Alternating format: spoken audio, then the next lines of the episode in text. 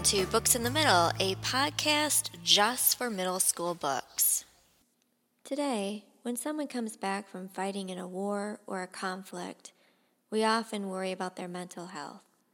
In fact, many who fight and serve come back with something that we now know as post traumatic stress disorder, or PTSD. But PTSD is nothing new, and neither is the anguish that soldiers face when they come back to the civilian world after fighting in combat situations. In fact, every major involvement that we've been in as a country, the soldiers that are returning have been labeled if they have had some sort of mental distress. For example, when people returned from fighting in World War II, the mental damage was called battle fatigue.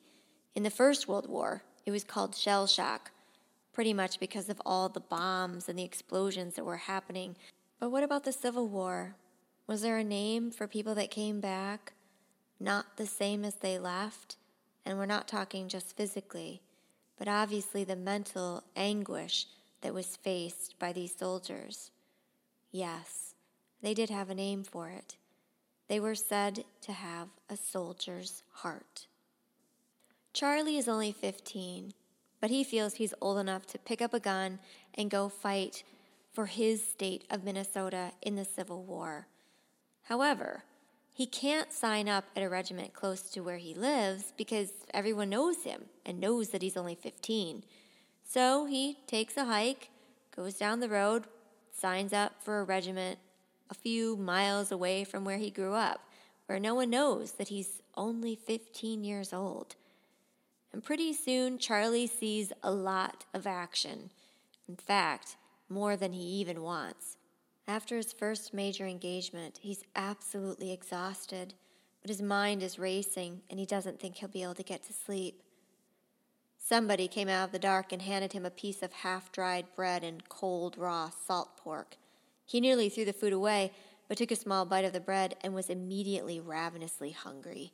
He wolfed down the bread and ate the raw pork, surprised that it stayed in his stomach.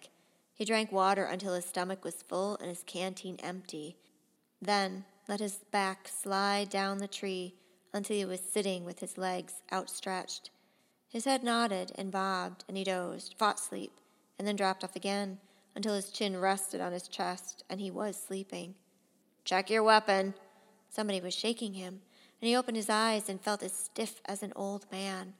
It seemed just moments had passed, but he raised his head and saw a faint grayness in the east. Check your weapon and check your load.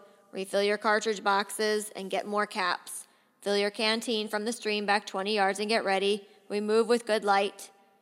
Charlie stood and walked to a small creek.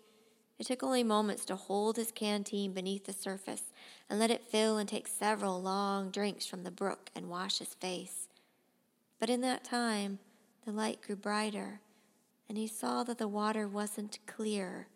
It was tinged with pink, and he saw bodies in the water upstream.